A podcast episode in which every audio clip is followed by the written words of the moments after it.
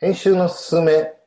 第1回法則の1、一人の法則ということで、えー、説明させていただきたいと思います。タイトルは、ライバルは結婚式の花嫁の手紙です。ということなんですけれども、あの、編集を考える上で、まず多くの人が何かを伝える際に自分の思いや考えを編集していると思うんですね。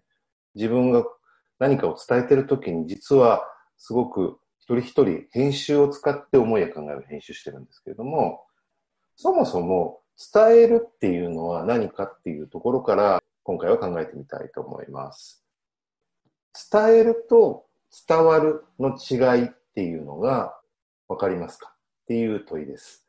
これまあ似てるような言葉なんですけれども、かなり違っていて、で、人は多くの場合、伝えたいとか伝えようとしてるんですけれども、目的は伝えることでは本来なくて、伝わることが目的なはずなんですね。なんですけど、あの、多くの人は面白さを必死に伝えるというか、伝えようとするんですよ。だけど、伝わらないっていうことが結構多くて、これは伝えるっていうのは、主語的な発信目線なんですね。自分がこれを伝えたいっていうのが主語的な発信目線で、伝わるっていう言葉は、述語的受信目線って言うんですけど、相手側見て伝わってるかどうかっていうんで、伝わるというのは相手目線、受信目線なんですね。そういう意味では、伝えたいっていうことではなくて、伝わるっていうことが目的だっていうことをまず、えー、認識する必要があります。まあ、このビジュアルの3枚目の図なんですけれども、なんか営業とかでもなんか面白さとか良さとかを必死に伝えれば伝えるほど人が引いてくるみたいなことってあると思うんですよね。これ本当にいいんだよ。とにかく買ってよ、見てよ、読んでみてよって強く押せば押すほど聞いてる方はちょっとその熱量に押されて引いていくとか、本当はその良さを伝えたいのになんか結果伝わらないってことは結構起こると思います。一方で自然に伝わるっていうのがあって、例えば面白さを伝えるときに、面白いよって言わなくても、自分が、この図にもありますけど、本を読んで、むちゃくちゃ面白そうに本を読んで、もう大笑いして、もう本を読んでると、周りの人は、え、それ何読んでんの？なんか面白そうじゃないっていう。本人は別に人に面白いってことを一切伝えようとはしてないのに、勝手に周りの方に伝わって、なんか面白そうですねっていうふうなことが起こる。まあ、そういうことが、まあ、伝えると伝わるの違いにはいろいろあると思います。で、まあ、それが一つのやっぱり鍵で、あの、いかにだから自分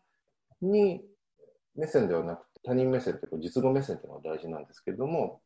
あの、もう少し、あの、伝えることを掘っていくと、一番大事なのは、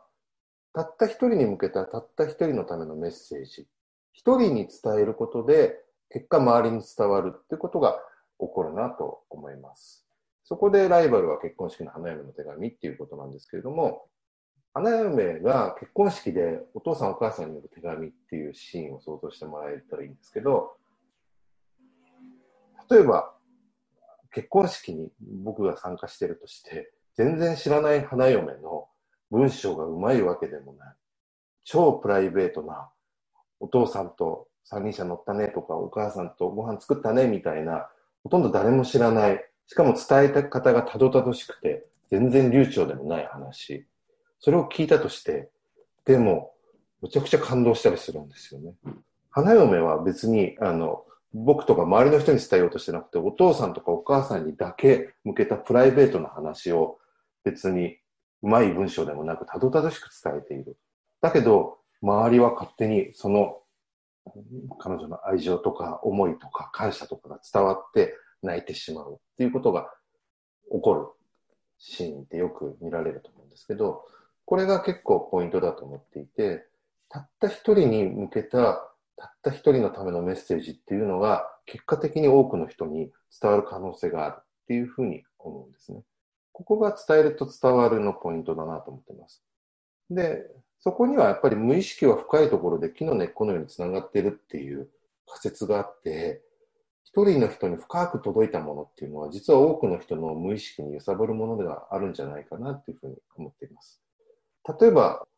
ミュージシャンでいうと Superfly さんとか、絢香さんっていうのも、まあ、彼女たちのインタビューとかで、本当一人のために曲作ってるっていうんですね。たった一人だけを想定して。でも結果的に彼女たちってミリオンヒットをたくさん出されてるんですけど、一人のために向けた曲が100万人の人に届くっていうことがあったり、